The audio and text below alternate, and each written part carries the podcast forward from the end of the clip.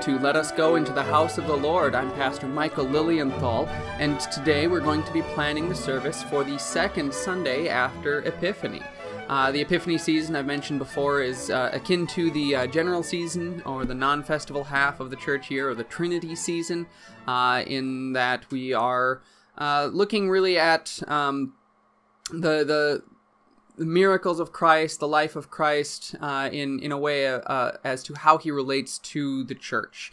Um, we'll see a little bit more of that later when we get to the pre-Lent season too. But we're going to continue looking at how Christ reveals himself as God in the flesh. Those two natures of Christ are con- going to uh, continue to to contend against, not against one another, but uh, to to display one another. That paradox is going to be be shown more and more clearly as we continue on here. I do want to start this time around by looking at the uh, the introit for Epiphany 2. Uh, and it says here, uh, All the earth shall worship you and sing praises to you. They shall sing praises to your name. Make a joyful shout to God, all the earth. Shout out the honor of his name. Make his praise glorious. And glory be to the Father, of course. Uh, there are, are uh, once again the uh, the antiphons that would follow that as well. That will be part of this service, uh, singing the antiphon before uh, the introit and then after the Gloria Patri. But um, that introit itself comes from two separate psalms: Psalm 66 and Psalm 92. Uh, as most introits are, they are from from the Psalms, and these ones, as you can tell, are primarily praise psalms that are coming through here. Uh, we're, we're praising God for for who He is and what He has done, uh, and seeing that uh, the whole earth itself praises God, and that's significant as well. So I do want to uh, start looking at the the readings for this Sunday. We're just going to dive right in here, looking at uh, once again the uh, Old Testament lesson will be the uh, the sermon text for the day, so I'll save that for last. But the epistle lesson is from Romans 12, verses 6 through 16. We're, we're continuing here. That's something that uh, this Epiphany season does pretty interestingly is uh, do a, a, sequential reading uh, of this Romans 12 and then 13 too if, if the uh, season is long enough. Uh, but so we're, we, we read the first five verses of Romans 12 for last week, last Sunday, and now we're going to read uh, the next, what, 11 verses, Romans 12, 6 through 16. We have different gifts, according to the grace God has given us. If the gift is prophecy, do it in complete agreement with the faith. If it is serving, then serve. If it is teaching, then teach. If it is encouraging, then encourage. If it is contributing, be generous. If it is leadership, be diligent. If it is showing mercy, do it cheerfully. Do not just pretend to love others. Hate what is evil. Cling to what is good. Be devoted to one another with brotherly love. Think of others as deserving more honor than yourselves. Do not be lagging behind in zeal, but be fervent in spirit as you continue to serve the Lord. Be joyful in hope. Endure trials patiently. Persist in prayer. Share with the saints who are in need. Be quick to welcome strangers as guests. Bless those who persecute you. Bless and do not curse. Rejoice with those who are rejoicing. Weep with those who are weeping. Have the same respect for one another. Do not be arrogant, but associate with the humble. Do not think too highly of yourself. It's kind of a, a litany of uh, of instructions here in that epistle lesson. Um, it's divided in in a little bit of a, a, a clear break here. The first um, what four verses or three verses? Uh, yeah, verses six, seven, and eight um, are all about the gifts that are given to the individual members of the church. This is a theme that Paul. Uh, touches on at, at various times in his letters about the, the members of the church and the, the complementary nature of all those members joined together and what they make up, um, and how we make up the body of Christ. That that's that's really the illustration uh, that that ties it all together. That as the body of Christ, we're different from one another, as different as a, a hand is from an ear. I know that's kind of mixing some of what he does in, in his letters, but but that's that we're we're not units. Uh, is is the key here.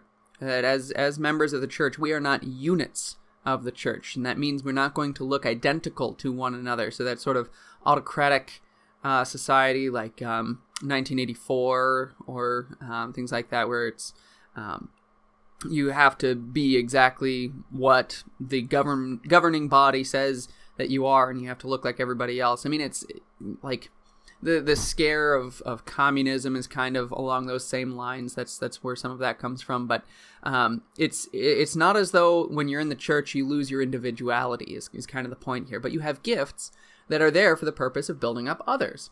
And then there's there's this bridge in verse nine to not just pretend to love others.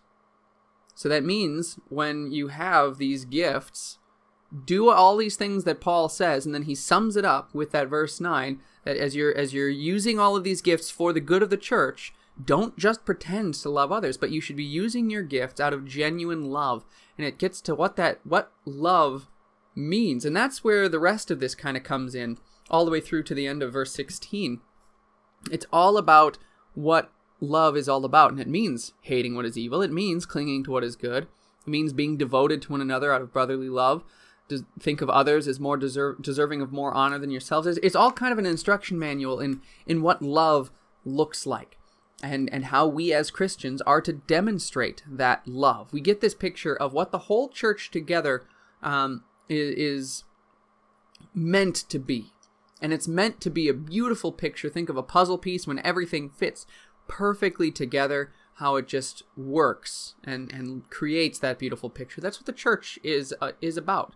Um, some might cynically call that idealism, but uh, it's it's God's design for what the church is to look like, and and that doesn't mean that uh, in any given congregation there aren't going to be issues that come up, there aren't going to be fights that uh, that happen, there aren't going to be um, um, conflicts that, that are that are hard to resolve, but the point is that God has made this design, and so when those difficulties do arise, we're all to be guided back to this design of God that's rooted in Christ and His love for us. So we as Christians reflect that same love for one another.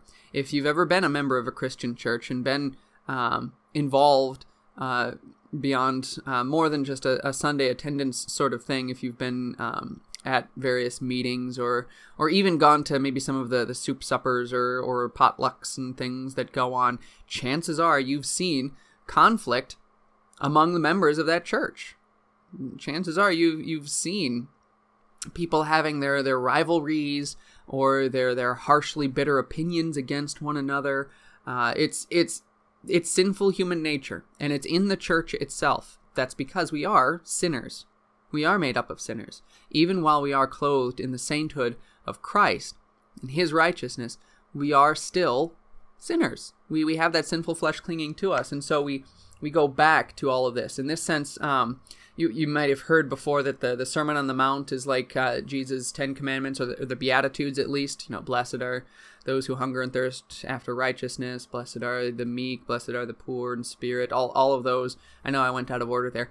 Um, that those are the Ten Commandments for the New Testament. That's not really true. That's not really accurate. That's that's very much a gospel message that Jesus gives there, as opposed to the Ten Commandments which are a very clear law message. But here we have commands. These these are divine commands in this Romans 12 passage that we are to follow these things. And just like the 10 commandments were designed to to show what the ideal Israelite society was going to look like, what God's people were to look like, so these commands here are designed to show what are God's people designed to look like. But that doesn't mean that we're going to live up to it. That's that's a, flaw that uh, at the time of the Reformation, the, the scholars were um, erroneously making that point that if God said it, well, it must be possible for us to do it. But no, that's not the case. if if it's a, if it's a requirement, that doesn't mean we can live up to the requirement. It does not. The requirement does not mean that we can do what the requirement says. Instead, it shows what we should do. And if we read all of these, we should be taking them to heart just as we take the Ten Commandments to heart and think, have I done this? How have I not done this? How have I failed at doing this? And then, and as we acknowledge those things, our response is to confess to God that we have not done them, to, to acknowledge verbally to Him that we have failed in these things, and to ask for forgiveness for His Son's sake, which He certainly does give us, and to promise that by the power of the Holy Spirit we will endeavor to improve our lives, improve our behavior in regard to these things. That's what this is all about. This this law message, which is what primarily most of this is. Uh, it's it's it's law, because um, it's it's all it's all commands. Um, so uh, preaching on, and I have preached on this epistle lesson before. It's interesting, you know, uh, Lutheran preachers were, were taught to to properly distinguish between law and gospel, and uh, that's uh, it, it's important. Those are the two main doctrines of, of Scripture. But when we have a, a, passage that is so clearly all law, well, we've got to kind of figure out how, how to preach the gospel in there too. But it's not like we're drawing from outside the text, but uh, we're, we're drawing on that natural conclusion that, you know, eh, like just like I said, we have to acknowledge that we've failed in every single one of these things. You have. Uh, if you examine yourself right now, you, you can see that you've pretended to love someone else you have not always hated what was evil, but you've loved something evil. Uh, you've not always clinged, clung to something good, but you've you've let it go, and go on through the rest of the list. You failed. But, this is the the great gospel. But is that uh, you, there's forgiveness offered for these things, and that's that's the essence of repentance. That when we do return uh, in confession of our sins, seeking that forgiveness that Jesus has promised to give us, that's we're strengthening that graft into the body of Christ once again. Uh, we we are we are tied to that life that He gives again. That that He is the one who has done all of these perfectly. And we go at those those different gifts in the first section of this. Uh, that Jesus did all of those perfectly. He was the perfect prophet. He was the perfect servant. He was the perfect teacher, the perfect encourager, perfect contributor, perfect leader the perfect shower of mercy. And he did all of those according to how Paul describes that they should be done. And he did that for you. He gave those things to you. He gave you that mercy. He leads you. He contributed so that you would receive his life, his riches, his grace. He encourages you in bearing your cross. He teaches you his word. He serves you in the sacrament with his body and blood, and in his word and in baptism with his grace and with his righteousness. He prophesies for you so that you have the knowledge of his promises and can have faith in those same things. And so when we go through what love looks like, what we see is Christ. That's where the gospel comes in. When we look at what love looks like, we see Christ. He is the perfect love. He is love itself, and He gives that to you. And so when we receive that forgiveness, it comes with the Holy Spirit who sanctifies us to strengthen us and make us look more like Christ. And again, that doesn't mean we lose our individuality. Love does not mean we lose our individuality, but it means that we give that individuality over for the benefit of others. That that individuality becomes something brighter, something greater, something more wonderful because of the gifts that we've been been given, and we see the purpose of all, all those gifts. We see the purpose of who we are in being given to someone else. All right, I've waxed way too poetically about this epistle lesson, but as you can tell, I really love this this this doctrine of the church and what it is, uh, because we see Christ in it. Uh, but I'm going to go on to the gospel lesson now for Epiphany 2 is John chapter 2 verses 1 through 11 and we're going to see something pretty marvelous coming through here. John 2 1 through 11. 3 days later there was a wedding in Cana of Galilee. Jesus' mother was there. Jesus and his disciples were also invited to the wedding. When the wine was gone, Jesus' mother said to him, They have no wine. Jesus said to her, Woman, what does that have to do with you and me? My time has not come yet. His mother said to the servants, Do whatever he tells you. Six stone water jars, which the Jews used for ceremonial cleansing, were standing there, each holding twenty or thirty gallons. Jesus told them, Fill the jars with water. So they filled them to the brim. Then he said to them, Now draw some out and take it to the master of the banquet. And they did. When the master of the banquet tasted the water that had now become wine, he did not know where it came from, though the servants who had drawn the water knew. The master of the banquet called the bridegroom and said to him, Everyone serves the good wine first, but when the guests have had plenty to drink, then the cheaper wine. You saved the good wine until now. This, the beginning of his miraculous signs Jesus performed in Cana of Galilee. He revealed his glory, and his disciples believed in him. There we get the, the theme of the whole Epiphany season right there in the last half of the last verse. He revealed his glory, and his disciples believed in him. That's what Epiphany is all about. Epiphany is that revelation, that manifestation, that showing is what Epiphany means.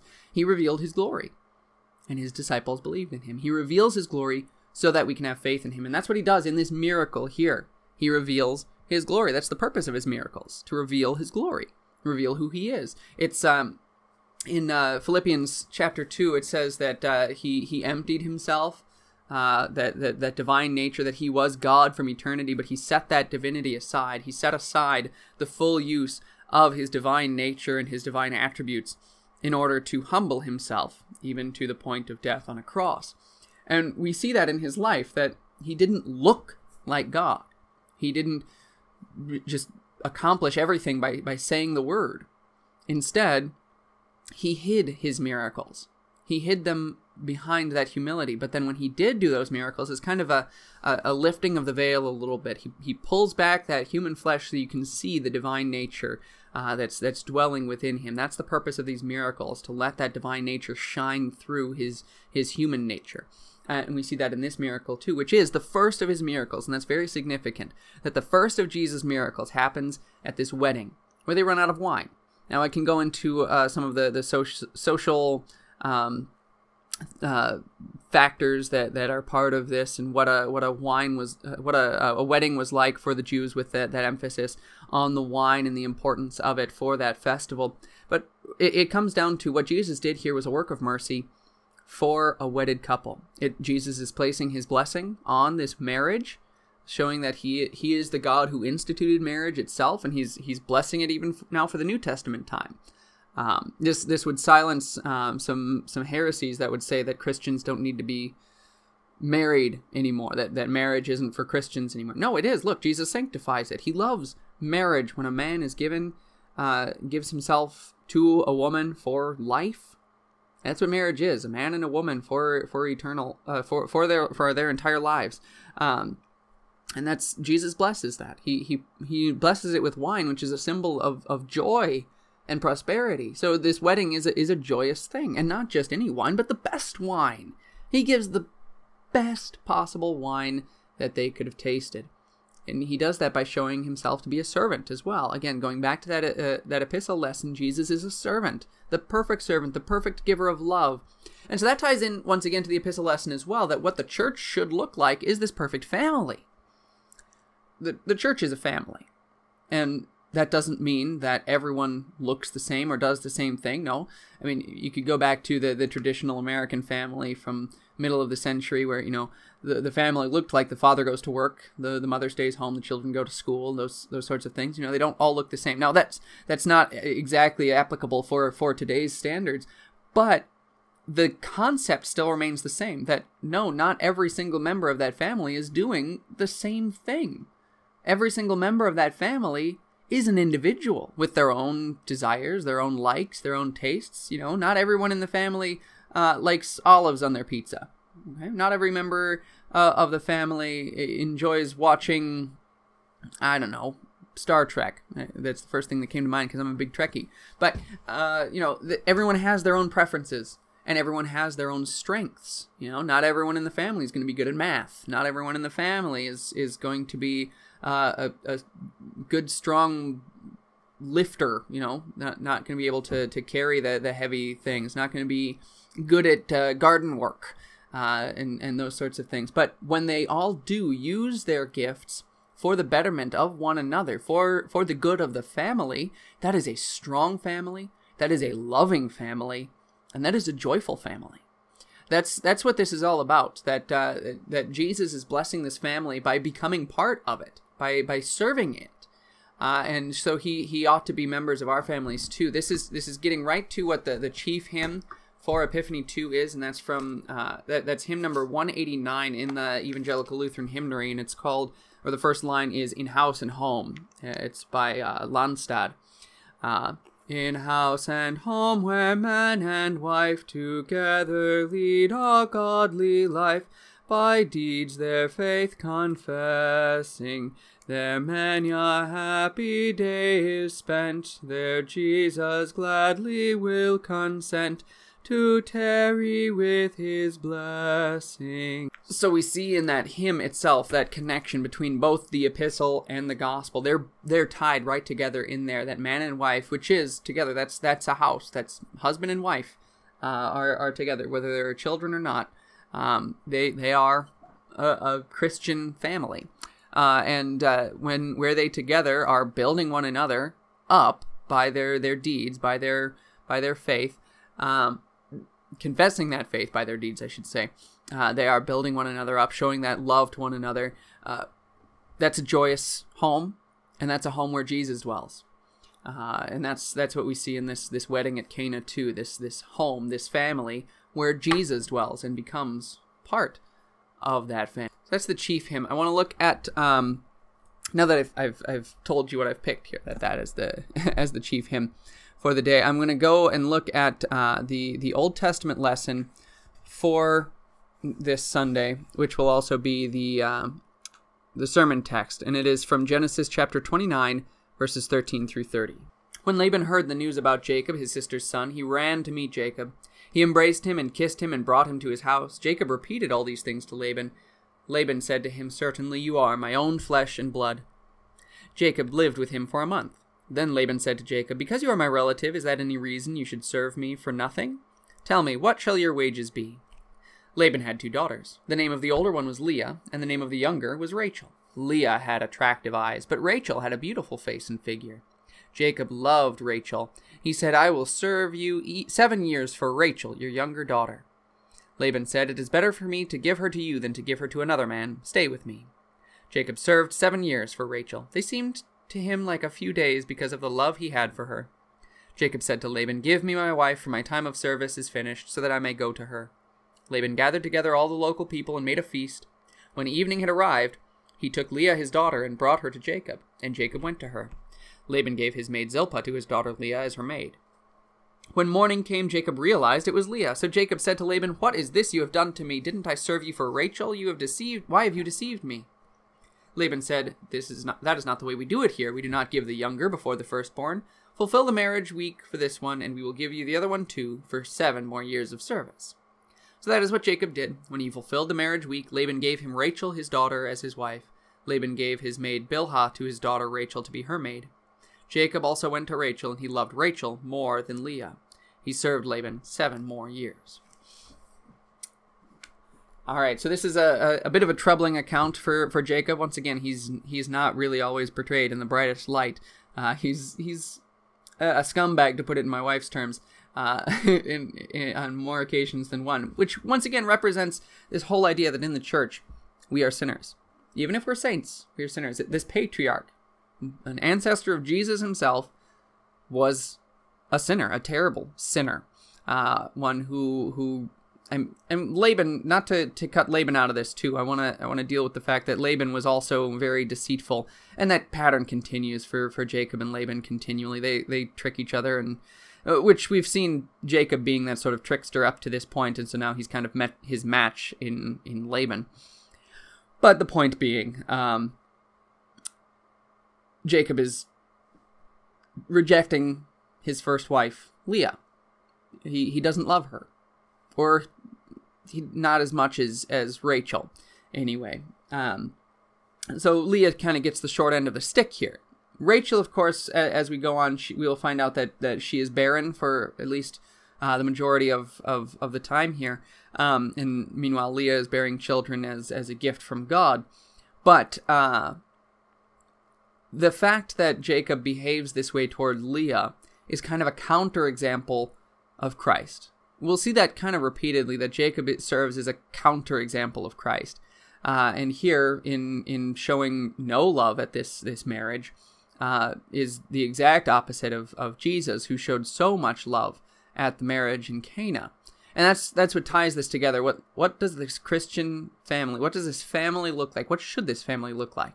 And it goes right back to that hymn uh, in House and Home that the, the man and wife should be building one another up.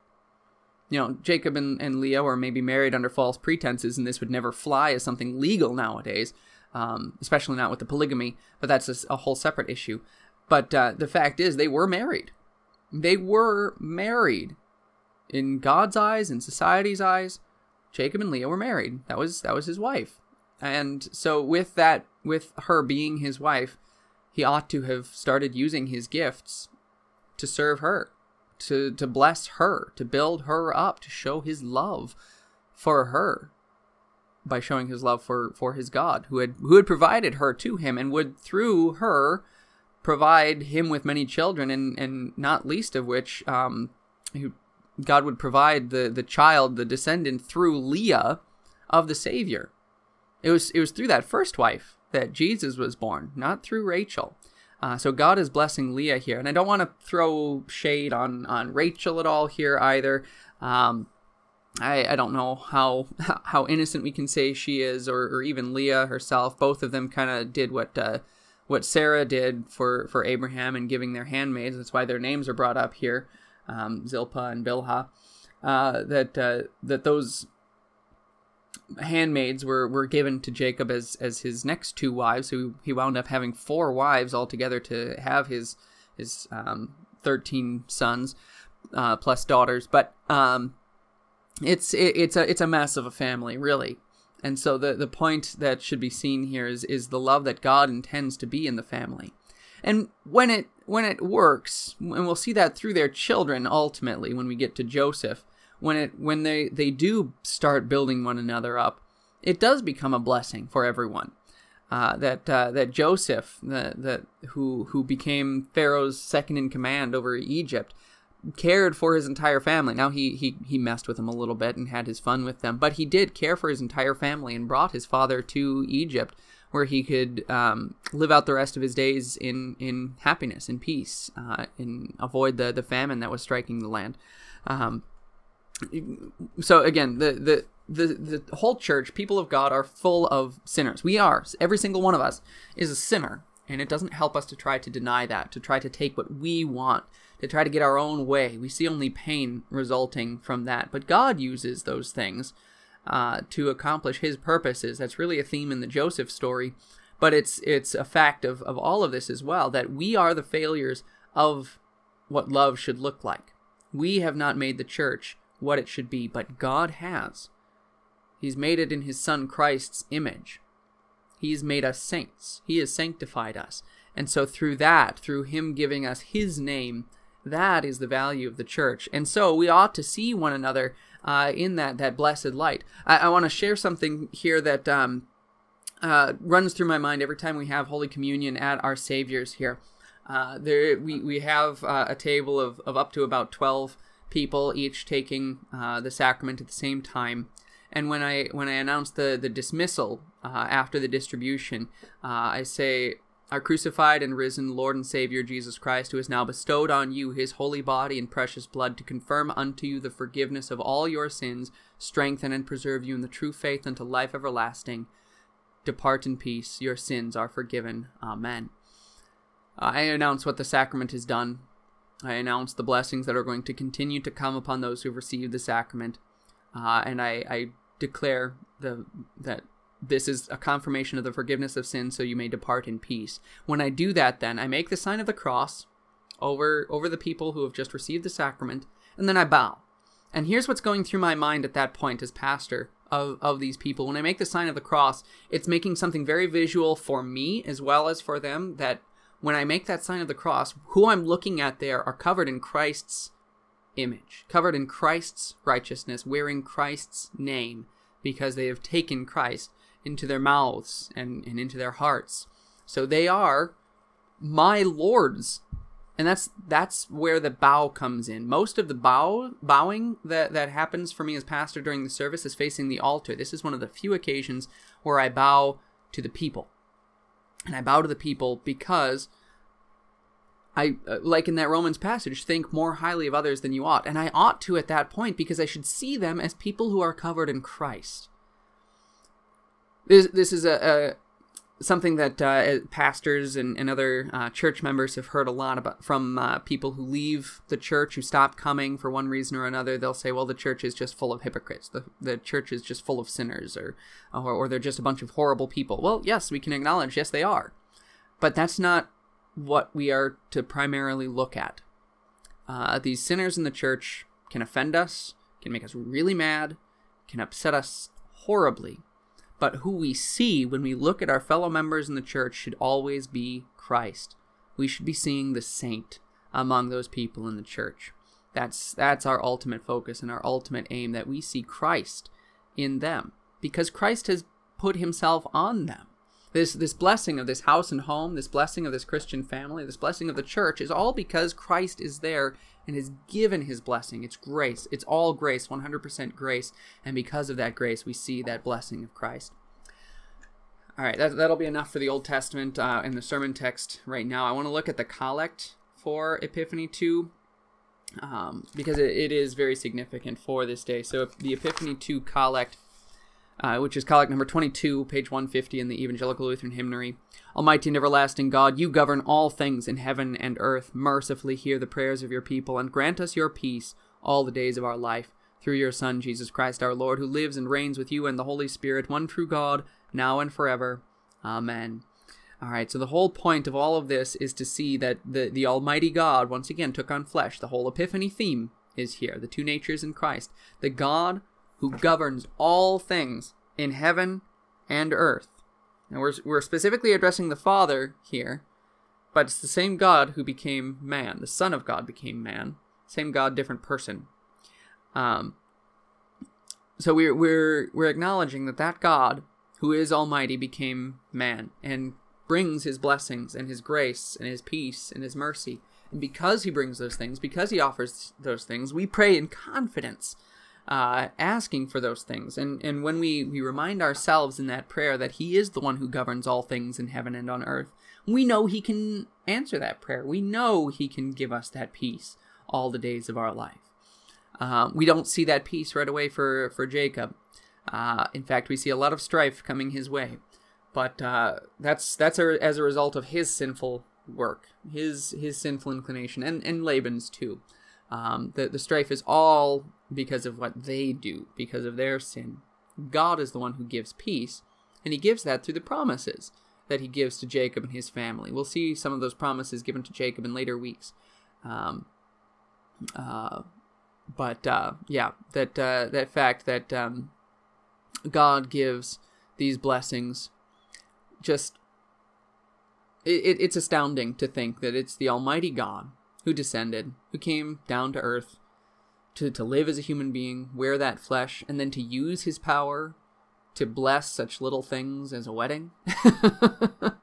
Just think of that and think of how God also blesses your life uh, through his work by coming down. Um, he governs all things. He governs creation. It's, we call it God's providence in, in how he cares for the natural world, uh, you know, causing the, the sun to rise and set, causing the seasons to change, causing the, the plants, the crops to, to grow and, and bear fruit. Uh, and he, he especially gives you those gifts of the means of grace uh, through word and sacrament. Um, now, this, this Sunday that we're talking about, the 19th, January 19th, is the third Sunday of the month, which means it's a. Um, at Our Savior's, we'll be following the Divine Service Rite 2 um, with the, the Lord's Supper, so the full Rite 2, not abbreviated. Um, starts on page 60 in the hymnary, and that uh, Rite 2 opens with a hymn. And I, am not totally sure how I want to start this this service. I've already picked the chief hymn here, but uh, we'll need a good uh, good opening hymn for this this very special Sunday when, when we see Jesus' blessings on, on family and, and the family of the church as well. Actually, something that occurs to me here is uh, among the uh, invocation hymns is uh, hymn number four, which I've mentioned before is uh, a hymn that uh, uh, Fredrickson, um, I think it's Johannes Fredrickson, that he wrote for his wedding, for his marriage to his wife. So I think that would be a very appropriate one for the opening for this service. Um, in Jesus' name uh, that in Jesus' name our work must all be done, which does does feed through the rest of the theme of uh, the church being something that is in Jesus' name. And so we do our work in Jesus' name. We honor God. We are blessed uh, by building one another up uh, as we do these things in Jesus' name to honor and glorify God. So that I, can't think of a of, of, a better opening hymn. Then we have the the chief hymn of hymn 189 um, for uh, communion hymn. Uh, I think we'll we'll do hymn 313 for this. That's a that's a favorite here at Our Saviors. I've mentioned that before. Uh, that uh, uh, I come, O Savior, to Thy table, which I think is is kind of appropriate for this Sunday anyway. Uh, that I come, O Savior, to thy table. Look at the, the table that Jesus Jesus makes uh, in this this wedding at Cana. He provides the table, and so we come to Jesus' table, where He provides us with that that sacrament, where He doesn't change water into wine for us, but He causes the wine to also be the blood that He shed to purchase our salvation. Um, so yes, I come, O Savior, to thy, sa- thy, table. That'll be the um, uh, the the distribution hymn. I tend to skip the hymn of thanks for Rite Two. People don't like it when the service goes too long, so I'm going to skip that uh, that bit. Um, so no hymn of thanks. We'll just go on then to the closing hymn um, for for this this Sunday, and one that is kind of running through my mind is uh, hymn 585. How blessed is the little flock. How blessed is the little flock whom Jesus calls his own. He is their Saviour and their rock. They trust in Him alone. They walk by faith and hope and love, but they shall dwell with Him above. When hope and faith shall pass away, and love shall last forever. Lovely, lovely little Norwegian tune um, for this this hymn, uh, and the the the hymnary, the Evangelical Lutheran hymnary, has two other verses uh, that I don't think any other hymn book has. Um, it shows the, the, the, leadership of Christ, uh, how he causes uh, his his grace, his peace to come to us too. That that specific blessing we ask for in the collect uh, is in there in verse two, um, and how we when we live in Him, that's that's uh, we we do show uh, the the blessings that He gives to us, and we share those blessings with others. Uh, and then we pray that we, we continue to, to grow in that grace. We continue to to um, show that sanctification um, until we, we come to, to give Him praise eternally. Just as we, we sing in the introit uh, that, that, that that praise be given to Him um, by all creation. We want to be part of that as well. We want to be the creation that praises Him. He created us. He created all things, and so all things ought to praise Him, including us. All right, so that's uh, that's more or less uh, the service there. Uh, I've gone through the outline uh, of Rite 2 before. I'm not going to go through that too much, uh, too frequently. That's um, uh, it, it's pretty straightforward uh, how how the service is structured with the service of preparation, the service of the Word, and the service of Holy Communion. Um, preparation, we confess our sins, we sing the Kyrie and the introit, or the other way around, and then the Gloria Patri, uh, and we have the the collect. The readings come in the service of the Word as well as the Creed um, and then the sermon and the prayer of the church. Then for the service of Holy Communion, uh, we have the the preface, the Sanctus, uh, the the um, the Benedictus, uh, which is part of the Sanctus, um, the Agnus Dei, as well as the um, uh, the words of institution are in the midst there, uh, with the Lord's Prayer before the words of institution, distribution. Uh, and dismissal, followed by a collect of thanksgiving and the benediction, closing with that last hymn, hymn 585, which is just imminently appropriate here. Um, what uh, what kind of surprises me about my selection here is that uh, there there aren't really a lot of hymns uh, that I've picked here that, that have a lot of verses. Hymn 313, obviously being a distribution hymn, um, tends to have many many many verses, just uh, depending on how many people come to the sacrament. But 189, the chief hymn, has four verses. Hymn 4 and hymn 585 both have three verses. So this uh, this isn't going to be a hymn heavy service, but that's that's also uh, okay. Oh, one thing I did forget uh, here, and I, and I don't want to forget that before we close, is the, the psalm of the day. The psalm for Epiphany 2 is Psalm 66, which is part of that introit, and I don't believe it is printed in the hymnary. Let me look quick. No, it is not. Uh, psalm 66 is not part of that. But that whole point, uh, that, that whole theme of creation praising God, um, there, there are other psalms that, that fit that theme. And let me see. There's one I'm thinking of. Yes, Psalm 19 is the one that I think is going to be uh, appropriate here. It starts with uh, the heavens declare the glory of God, and the firmament shows His handiwork. Day unto day utters speech, and night unto night reveals knowledge. Uh, that uh, it, it, and then it, we get this picture that of the sun like a bridegroom coming out of his chamber. So the bride, uh, the the marriage imagery is there. Um, creation praising God, and it concludes then let the words of my mouth and the meditation of my heart be acceptable in your sight, O Lord, my strength and my redeemer. So that idea that uh, all creation is praising God, all creation is witnessing to this creator who is also our, our redeemer. uh, and we ask that we too be made part of that that praise. Uh, let let me be uh, a, someone who is adequate to, to praise God. Let my voice be added to that. Uh, in and specifically this this um, that verse that last verse of Psalm 19 is used by pastors uh, prior to sermons very frequently. Let the words of my mouth and the meditation of my heart, of our hearts, is sometimes how that's altered, be acceptable in your sight, O Lord, my strength and my redeemer. Uh, so praying that uh, in the sermon that is given, that those words that are of this that are of the sermon be acceptable, and that those who hear and receive them um, think correctly and, and meditate well on on the word of God that is preached. So Psalm 19 is, is what we're going to do, and it's it's to tone one. Uh, so that's that sounds like with the first verse. The heavens declare the glory of God, and the firmament shows His handiwork. And it goes on from there. So that's that's going to be the psalm um, that's in there in the midst of the the readings for the service of the word in this um, this service. But that's uh, for for Epiphany two. Uh, so continue to come and and and hear uh, of of this unity of, of God and man uh, in in Jesus Christ.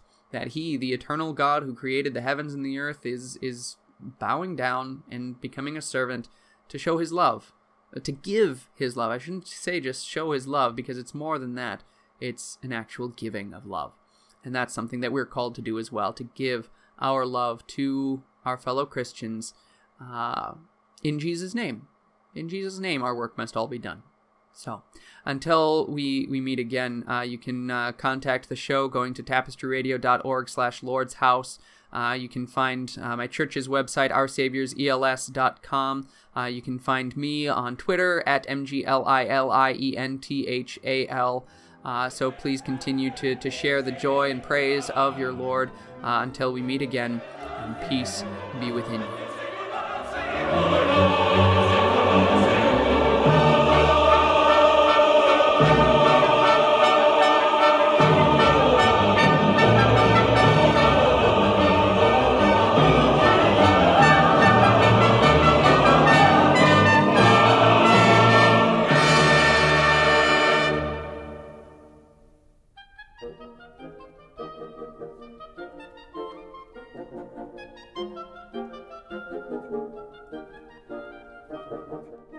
Obscurantism and obfuscation. Orally observed, gentle listener. Gentle listener. Gentle listener. Gentle listener. Obviated objects of oblivion. Obambulating about. Offered unto you. Offered unto you. Offered unto you. In the Tapestry Radio Network. Tapestryradio.org. From, From our fancy, fancy to yours. yours.